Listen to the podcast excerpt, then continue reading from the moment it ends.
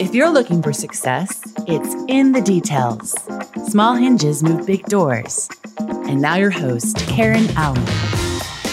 Hello, friends, and welcome to In the Details. I'm your host, Karen Allen. And let me just tell you if there is one area of life that I would like to improve the most, because you know I am constantly evolving. I'm very open about that. It's definitely my eating habits. Like that, that is the one area where, listen, my son and I, we don't eat fast food a whole lot, but as a single parent, I get tired of cooking. It's the truth. I just, you know, and I'm looking for these healthy options for those nights that I either don't want to cook or I don't have time to cook because we're running between play practice and basketball and choir and all the things.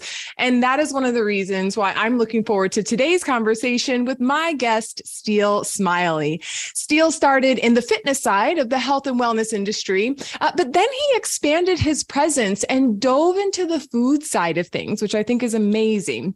Steele's the founder of Stalk and Spade, Crisp and Green, and coming soon, a Chipotle alternative with lots of plant based options. Uh, looking forward to that because my kid loves Chipotle. but all healthy, fast, casual restaurants aim to help consumers stay healthy, even when life is busy and we are on the go. So, Steele, welcome so much to the show. Thank you for having me. I really appreciate it. Yes. Nice to be here with you. Oh, so good to be here. And I think I saw this. Are you from Northern Virginia? I actually moved 14 times before I was 20. So I have a, a couple of, of hometowns, but I, I, did spend a lot of time in Northern Virginia. I, I, I went to, to high school in Northern Virginia and, uh, and went to, you know, college at, at UVA. Uh, so I spent a lot of time in the, in the, you know, general DC area, worked on Capitol Hill for a while. So Gotcha. That's kind of what I consider my most home. oh, yeah, I, I, hear you on that. And I saw that you moved around quite a bit also. I'm an Air Force kid, so I feel like I'm you more of like it. a global citizen, you know. But but I went to school at George Mason. So I was like, oh, is he from Nova? Oh, wow. Yeah. Okay. Yes. Yes. In this in this circumstance, yes, it's either yeah. here or or Colorado, depending upon who's asking. But yeah, I love it. I love it. And one thing I saw when I noticed that you had some grassroots in in Virginia is also as a youngster. Is this true? At ten years old, that you started working out? Like this is blowing my mind a little bit. If this is a true statement about you, ten, Steele. Well, no, I, I, actually I think it was more like eight, but at ten years old, I uh, no, and and you know, look, I mean, I, I, don't think it's a unique story. I mean, if your if your child is really good at something, you, you kind of become a professional. But at, at age ten, I mean, I was clearly either going to be a professional runner or a professional swimmer, and so I, I did both and started training forty hours a week roughly at age ten, and and and did that all the way through college. So yes, I mean, it was kind of all I knew. Both my parents were athletes, and it was something that I could do as I was moving across the country constantly. I always would have a community with with my sports people, mm. and you know, it wasn't a cool sport like football or basketball, but it was it was a community nonetheless. Yeah, and uh, and I and I, I, I, would say that is very cool. Are you talking about swimming or running? Either of those are cool, and I'm going to tell you why. Because most people think that a Thank sport you. is just going to be tied to a ball, and it is not. Because if you don't have a ball as motivation that you're chasing after, you have to find that intrinsic motivation. And doing laps or or the endurance that comes between swimming and running is like remarkable. Well, I appreciate that. I actually had had figured out that by the age of 18, I had spent something like, you know, 14% or something of my of my life essentially underwater. And, you know, it was either running, you know, you're you're running by yourself, you're you're you're training by yourself. You're with a, a community or a team, but you are looking at that line on the bottom of the of the pool and and there's not a lot of room for conversation when you're, you know, underwater. So you have a lot of time to think as a child. I think about with those two sports in particular. I was an athlete growing up too. Volleyball and basketball were my main sports, but I tried everything because, like yeah, you, I'm yeah. like, this is where I make friends, right? It was on the field or on the court. But when I think about those two sports you just mentioned, it really is about like the mental game, right? And nowadays, there's a lot of conversation around mental performance as it pertains to elite athletes. I think we all need to talk about mental performance. But in those in particular, like you just talked about, it's seeing the finish line and just like getting in your head and knowing in between where I am and that finish line, it's all about what's going on right up here in my head. Nobody's telling me, hey, set a pick or go long or c- calling an audible, right? It is right. you in your lane. Were there any like fundamental lessons that you learned in that space?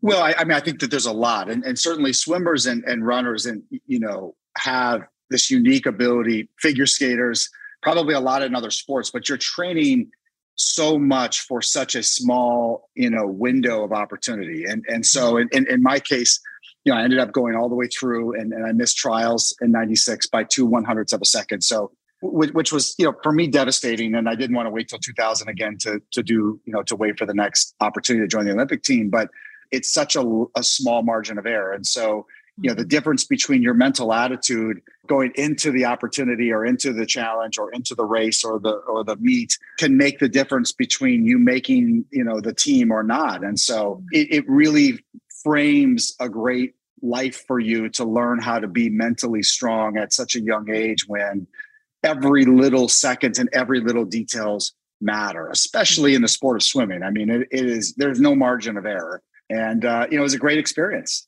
yeah, I, am sure that uh, sometimes we don't see this. Well, obviously, we don't see it when we're in it, but there's this great Steve Jobs quote that says, You can tell where you're going only when you turn around and connect the dots. And That's I'm right. sure you can see some parts of, you know, your experience through these particular sports or even just your childhood being able to adapt. I know that this was something that was very strong for me, being able to adapt because we were moving. All of this, you know, really leads to and starts to ingrain our character traits and our character strengths as well. I believe that honestly, yes, life experiences, but like really our challenges help us to get stronger. You know, they shape us, they they build us. A challenge that could be monumental, a significant change in your life, or even a challenge like I'm trying to win this meet, or you know, I'm trying sure. to excel past this. And they also help you to tap in and like discover new parts of yourself. I'm wondering, was there a challenge that you went through that made a lasting impact as and maybe contributes to the character that you have today? It doesn't have to necessarily be from that uh, era of life, but any challenge that's made that lasting impact on your character? You know, I think there, there's probably a lot of them, and thank you for asking. I, I think the you know moving and you know this as someone who moved a lot as a child i think moving is a, is a very difficult thing to do when you're young and you know, of course, I don't think I realized how difficult it was until much, you know, many, many years later. But, you know, I moved 14 times before I was 20. And so I, I always kind of call a lot of my business learnings today and my ability to adapt to situations kind of uh, you know around the rules that I learned around the lunch table and you know you you you remember those moments whether it's the bus that you got on in the morning or the lunch table where you're sitting with friends and everyone had that opportunity you know I did not have that opportunity and and I, I look at that as a really interesting way to grow up where you you know you're constantly forced to adjust to a mm-hmm. new environment you know with new people and and, and that was a, very very difficult thing to do and and i'm i'm proud that i was able to get through it but it was probably you know an incredibly difficult way to start your life because mm-hmm. it gives you lots of unique tools that you certainly can value later in your life but going through it you know mm-hmm. it's not a very fun experience i mean i think i spent you know, w- way too many times. I, I, would time it out so that you know, it's thirty minute lunch period. I would I would wait in my class, you know, another eight minutes past the bell so that I didn't have to go into the lunchroom, and then I would wait. I'd you know go to the to the restroom and and and, and buy another six or seven minutes. I would go through the line. I would eat really quick in about six minutes, and then whatever time I had left, I try to leave early. So.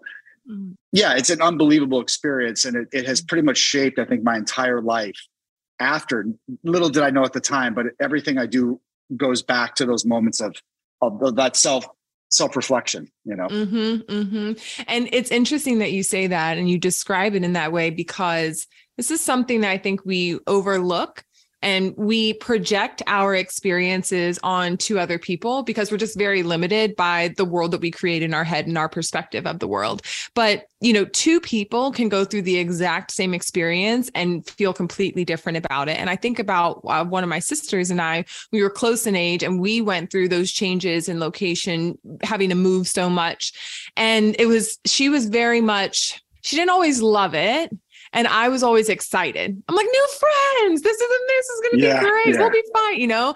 And and so it's interesting, but I but I hear you because there is always that moment where you're like, okay, how am I going to navigate this? Which translates to our life as entrepreneurs, right? It's not like there's this script, this job description that we can follow. It's like, okay, something new. How am I going to navigate this? So, regardless of if it was, if it felt like a, a positive or a trying experience, having to, you know, pick up and move so often, it does still then produce the same agility, if you will, and and our ability to adapt and find our way through a scenario, even if it feels uncertain, because we have been in those uncertain situations many times as as youngsters.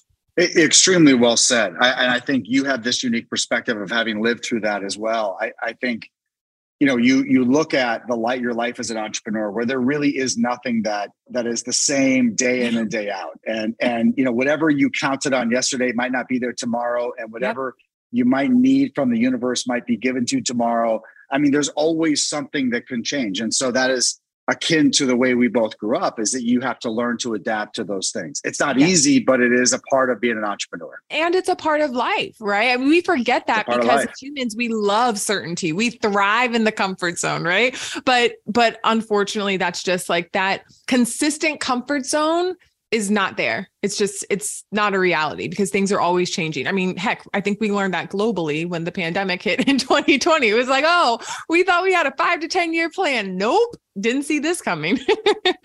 I, I think that's a really unique observation. I think you know, living with an idea that whatever you believe today might change tomorrow, or your world around you might change tomorrow, is, mm-hmm. is something we've all had to learn to live with. But us mm-hmm. as entrepreneurs, especially with people who have had our backgrounds, we've been living like this since age 10 you know right. so it, it wasn't necessarily as a cha- as big of a challenge i think uh, mm-hmm. at least it, the covid experience was not as much of a challenge for for myself i think as as maybe others because it was another big change and i have them every other day so you know bring mm-hmm. it on yeah, know? I agree. Bring it on. what else you got, universe?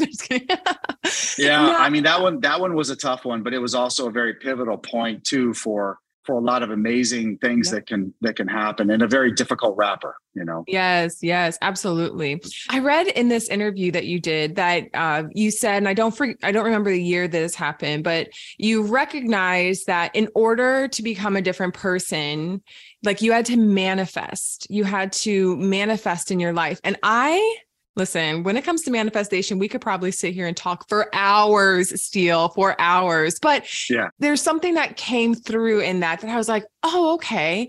I wonder how much manifestation is a part of your life as an entrepreneur. I know how much it is, you know, for me, but more so, I would love to hear what manifestation looks like to you.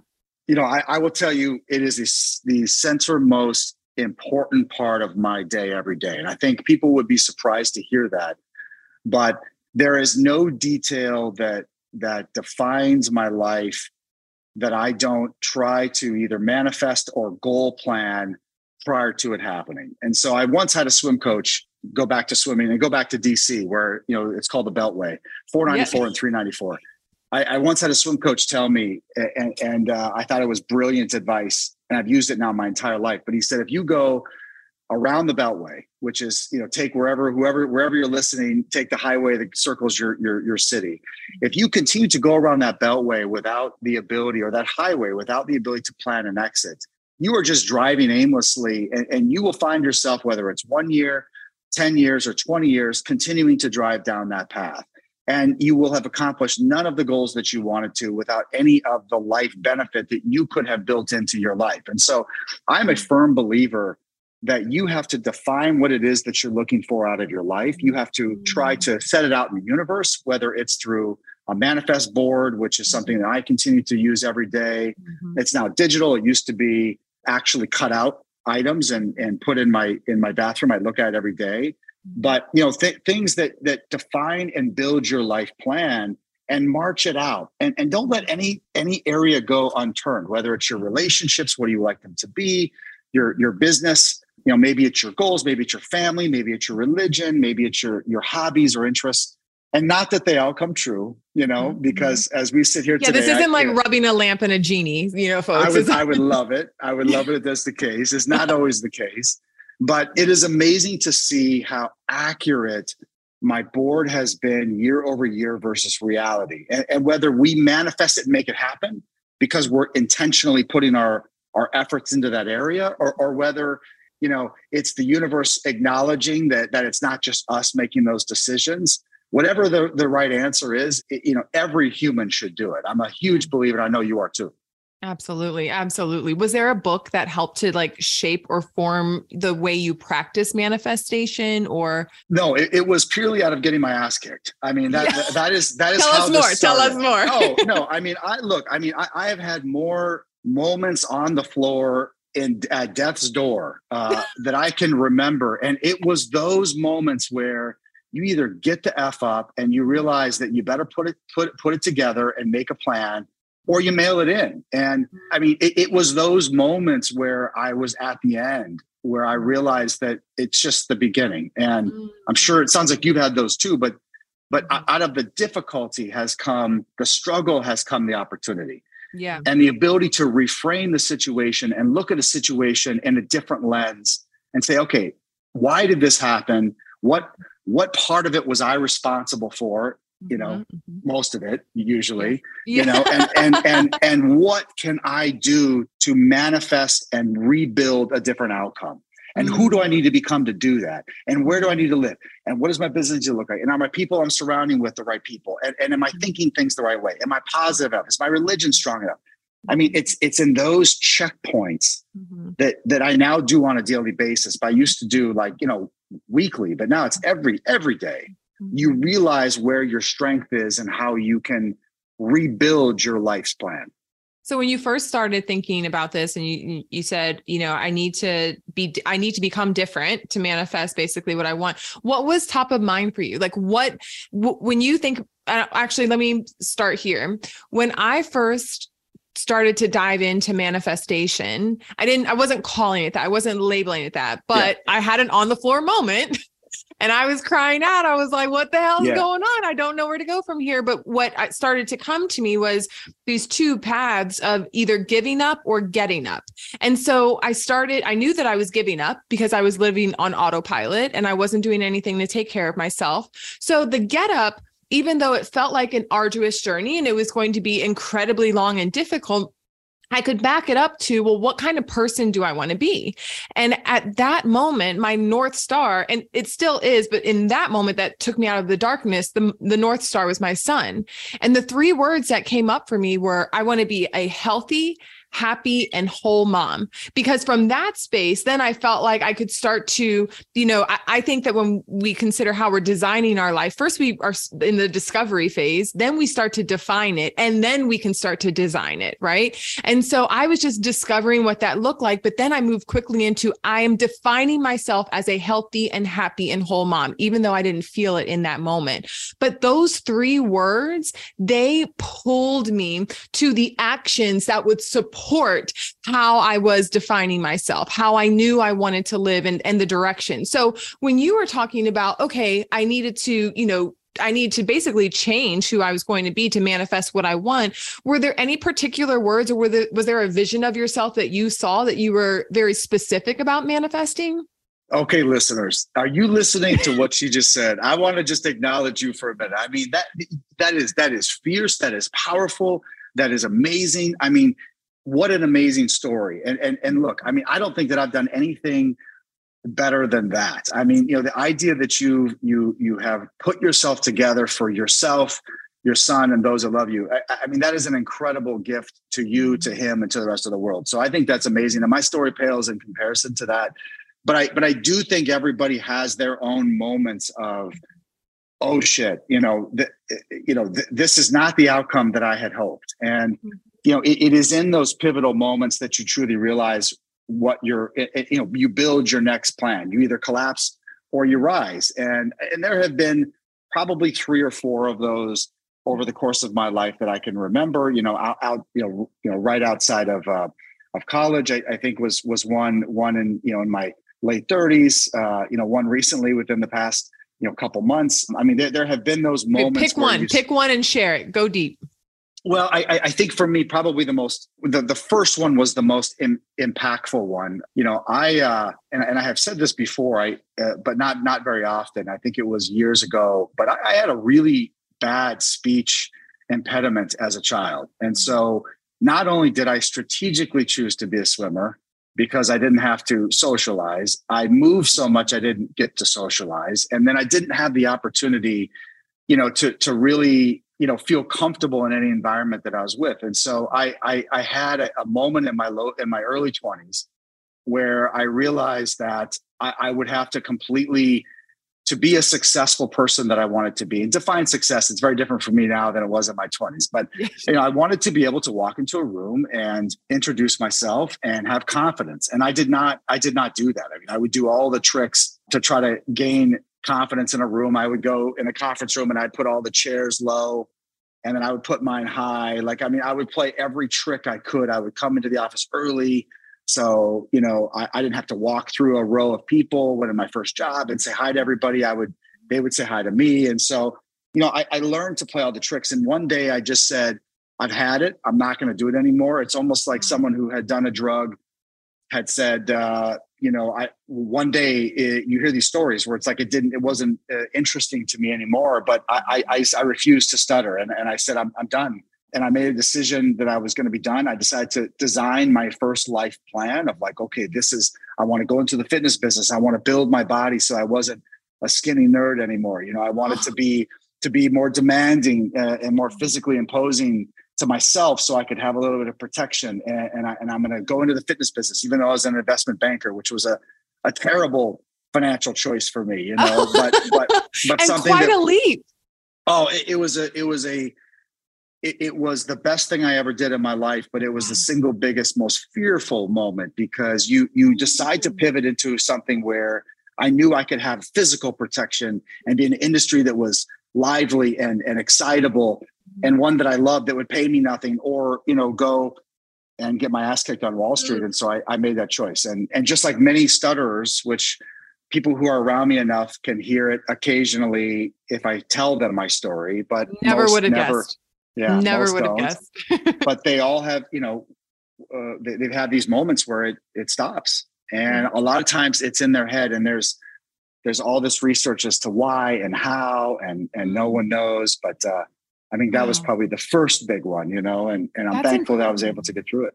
That is incredible. And then like 40 other questions came to mind in the midst of you sharing that. But I just want to honor the fact that you had that level of clarity to be able to connect where you wanted to go with something you needed to overcome. I appreciate that. I, I didn't look at it. It's emotional talking about it because I don't really say get to talk about it that much. I think the inability to to walk up to someone and introduce yourself yeah. completely changes mm-hmm. your ability to be your whole self. And mm-hmm. I, I have the enormous amount of empathy for anybody who has gone through that because it is just soul crushing. Yeah. And I think I had no choice. It was either mail it in and you know would work a job where I didn't have to have much communication and just kind of be a, a secluded individual or become someone that I felt like had the opportunity to live a, a bigger, better purpose. And and it, the choice found me, or I found it. I don't know, but it was the first one. You know. Well, I am so glad that you. I'm so glad that you leaned into that and that you had a courageous heart to see it all the way through. I think that is beautiful. And I will tell you, there there three TikToks that make me cry all the time. There's three sides of TikToks. Um, one is, you know, uh, somebody in the military coming home. Obviously, it's very personal to me. Yes. I think that gets most people. Another one is someone who has a uh, physical disability that you can clearly see, and they do something that is outside of what they were told they would have the uh, capacity to do. And then the third one, believe it or not, and I follow them all the time, is when someone who has a speech impediment, who is stuttering, they go up and they're recording themselves intentionally doing practices in public areas. And when they go up to different people, they use tools like breathing or taking a pause. And so they're recording themselves through these interactions and they explain why they have put themselves in a public park or on a train or walking into Starbucks. And they're all always so gentle in their spirit because they're trying to do something brave, which as you just described is is being able to show up as their whole self and communicate with people. And just I cry every single time yeah. Steele. I'm just telling you right yeah. now. it's a good thing I don't see those because I, I couldn't I, I couldn't make it. I mean, I, I think my trick was avoidance because I mm-hmm. didn't want to have an interaction. mm-hmm. because it was so embarrassing for me. And the second thing is, is I would I would sing it, uh, which sounds a little bit odd, but a lot of people who have speech issues will will put a little cadence into their voice and and it allows them to in fact some people who can who cannot form a full sentence stutter can sing amazingly or they can mm. They can actually speak in an accent fine. So so I, I would i would put these rhythmic ways into it. And i and sometimes people would notice and look at me very funny and sometimes they wouldn't but uh yeah. you know it, you do whatever you can. It's survival. It's survival yeah. mode yeah. Yeah. And a lot of courage, you know, to to overcome something that you know and you feel could be a barrier. I mean, and that's anybody's story, right? But but thank you, thank you so much for for sharing that, especially because you mentioned that you don't share it often. So thank you for sharing no, that here. no, it, it was uh it, it was a crazy, it was a crazy one. And I remember when my parents heard it for the first time. I think they were like very mm-hmm. surprised because they said, okay, you know, you're in the house with us. You know, my dad was busy. He was working to supporting my family. My mother stayed home with the kids, and it was amazing experience. But stutterers also don't stutter in their own homes because they're comfortable there. Mm-hmm. So they stutter to the outside world. And I always remember, and my dad would remember this, and he'll listen to this and he'll be like, holy shit, is that why? Oh. I would, oh, when we went to his office I, er, in the car, I would always say, Dad, would you do me a favor? Would you please introduce me to other people? And so I made, and he was like, "Oh, okay, son, you, you got it." But the amount of times I asked my parents that would be was like 150 times, mm-hmm. and I don't think they ever thought about it. But I was like, I was so afraid to be the one to have to say something first because everyone's they turn and they look at you. Yeah. Yeah. And you know, how do you address that? So yeah, yeah, yeah. Well, now that makes sense why when I see these videos, they're always in public places that is the place where they're where they're working on it. So yeah, that makes that yeah. makes so much sense. And i will say secret, secretly in my heart i'm like i hope someone comes up to me because then when you see the other person holding space for them and being incredibly patient the emotion between those two humans and the connection you can just i mean see pouring out in this video. It's absolutely beautiful. So yeah, now, I, I, need to not see that. I, I will. Uh, I will not make it out of the house that day. I'm I, sure it'll be it. emotional. I'm sure. Yeah, I'm sure. hundred percent. I did see something else that that changed your life, and this is moving more so in the the direction of your current ventures. And you decided in 2014 that you were going to transition to strictly plant-based diet or were you just introducing it because i saw that you mentioned it, it, like, it radically changed your life and i'm wondering how so yeah, uh, probably a, a, good segue into the number two real pivotal point. And look, I don't think that my story is particularly unique. I think everybody has these pivotal moments in their life. What I think most people don't do is they don't take that action that happens and make a reaction and do something different. I think they accept it for what it is and then they move on with with whatever that may be and it, it leaves almost a hole in them to some degree. And so mm-hmm. if, if, we're not careful 20 years go down we're swiss cheese. I mean we we are like holes of all of who we wanted to be. Mm-hmm. And so you know i i, I was mid 30s i had just sold my first company you know to make your first million dollars so to speak. And and i was thankful enough, it was a great exit for me, was the hardest. And so I, I, got over the finish line. I remember I got the wire, which was amazing day for me. And then I was sick like the next week. And then I proceeded to be sick for about a month. And then I, I, felt better and then I was sick again. So I ended up in the hospital three times in, in, in four months, like in the emergency room overnight, you know, and, and I actually thought I had the C word. I was like, I, I, I think this is it. I mean, I think I'm, I, I, made it. I sold the company and now I'm, I'm dying. And I remember telling people around me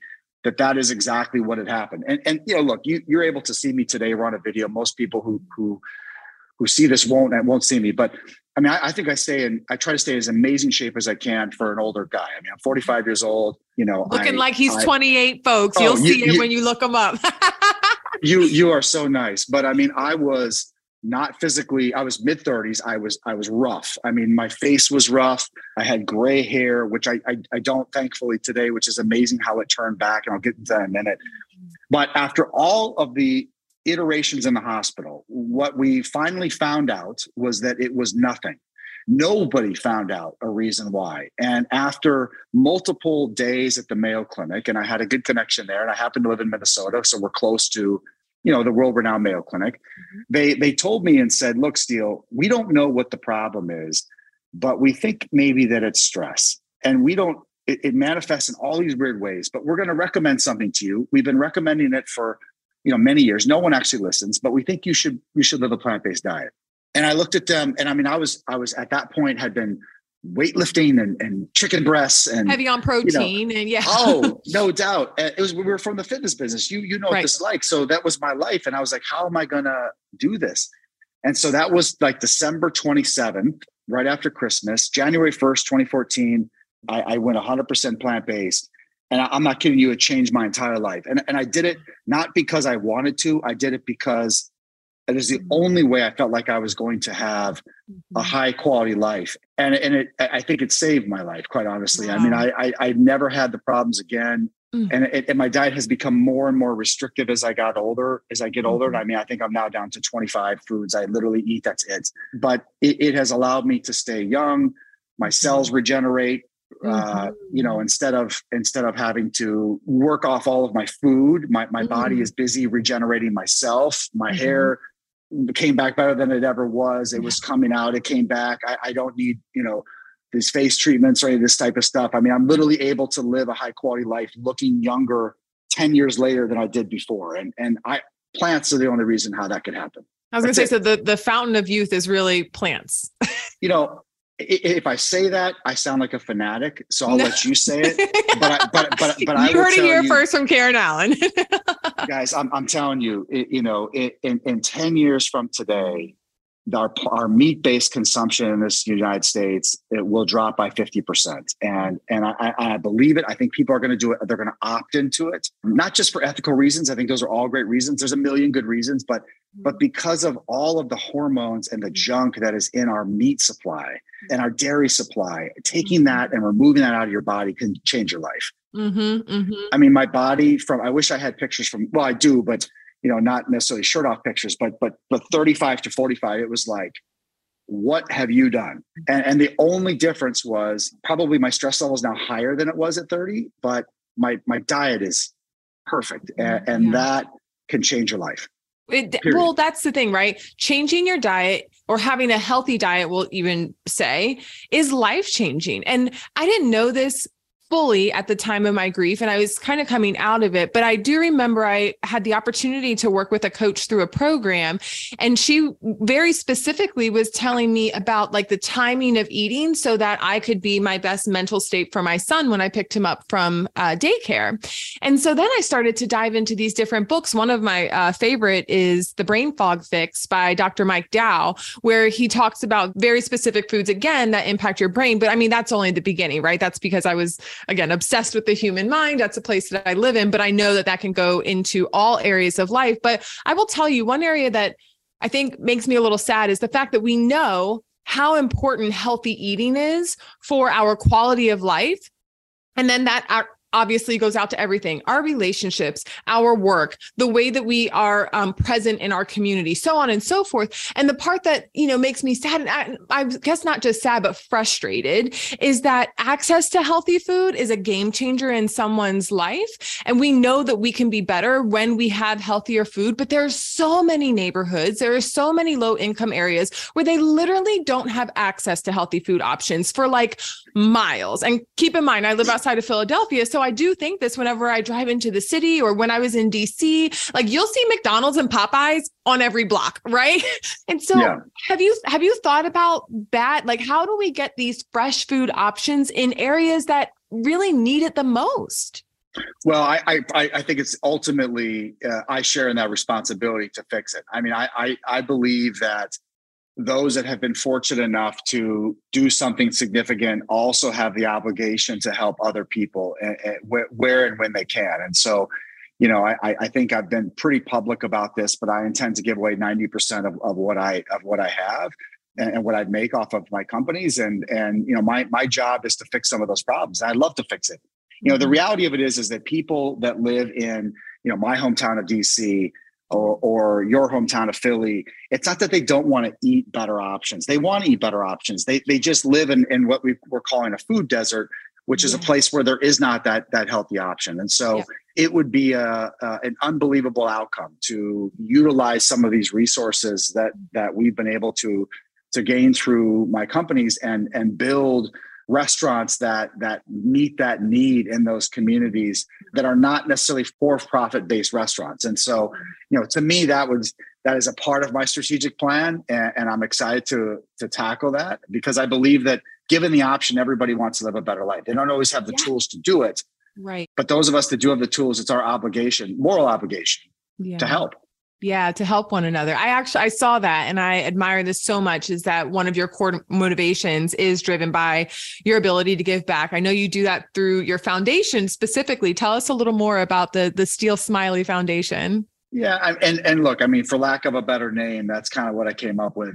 It it is a vehicle for me to point my resources to others outside of me you know and I, I think most entrepreneurs get caught up in this idea that their life revolves around them. And you know god willing I, am not going to let that be me. I, I, I have no interest in furthering the the promotion and, and the person that is Steele more than you know whatever i've learned along the way if it can help other people or if any of the resources i've been able to thankfully uh, obtain can help other people that is that is the way to be. And i and i wish more people thought that way. It's a deal that i made in my faith to say look i'm going to provide back to others and that's just how i i wake up every day feeling you know not not uh you know f- feeling positive and not guilty for you know opening a restaurant somewhere in the us every five and a half six days or whatever yeah. we're, we're doing this year which is crazy. But if i can help other people along the way that's what i want to do. And, and that mission specifically in those food deserts is at the very top of the list.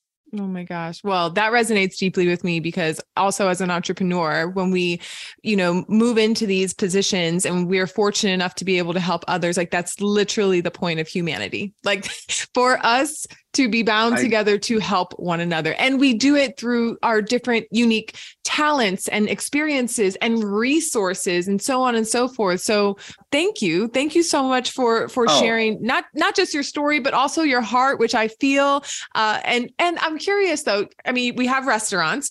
I know you have the fitness part. What is next for you? I mean, the sky is the limit, Steele. I, I hear you. I hear your heart, your mindset, all that. So what's next for you in this world of health and, and wellness? Well, I, I, have my, my three my three restaurant chains. You know, we're we're lucky. Uh, feel very fortunate enough to have amazing teams to do that. I just put in a CEO this year, and I'm excited about you know him growing the business, and and and I get to manage it from you know from the owner's box instead. So it's fun. And, and I vowed never to do anything anymore for the sake of commerce. So taking the money equation out of it I have some unique ideas and I'm excited to, to share those, but they'll all be focused on helping other people. I very much believe that people have the opportunity uh, to be successful is further enhanced by a lens over your life to try to put someone else in front of yourself. And uh, I lived too many years of my life focused on me, not enough focused on others. And so if I if I've learned one thing, no matter how much you have, if you can wake up and think about someone other than yourself every day, you're you're doing the world a service, you're doing yourself a service, and you're probably going to end up further ahead than you thought. So, oh yeah, you know, that's kind of the goal.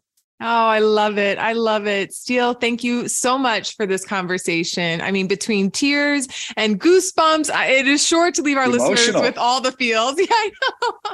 This was emo- oh. more more emotional. I I, uh, I applaud your story, and for your listeners too. They are lucky to have you. I mean, the the ability to bring positivity like this and and get this type of emotion out of the people that you're speaking to is is a testament to you and you only. I mean, not many people can do that. So you, you do a wonderful job. Thank you for what you do. Absolutely. Well, my goal is always when people hear these stories that they don't feel like they're in a space of comparison, but instead it just inspires them to know that we're coming from so many different walks of life and different trials and, you know, different learning lessons. And the more that we share that with one another, I, it just advances all of us holistically. And so, again, I appreciate your vulnerability, your willingness to share. Amen. Go check out Steele Smiley, everything that he's doing. I'll be checking out that Chipotle alternative. I told you we spend a lot of fast food nights at Chipotle, but uh, but so many wonderful spaces where you are continuing to serve others. And so thank you so much, Steele. It was a pleasure to have you. Thank you. Talk soon. This has been In the Details. If you like the show, tell a friend. For more shows like this, go to success.com slash podcast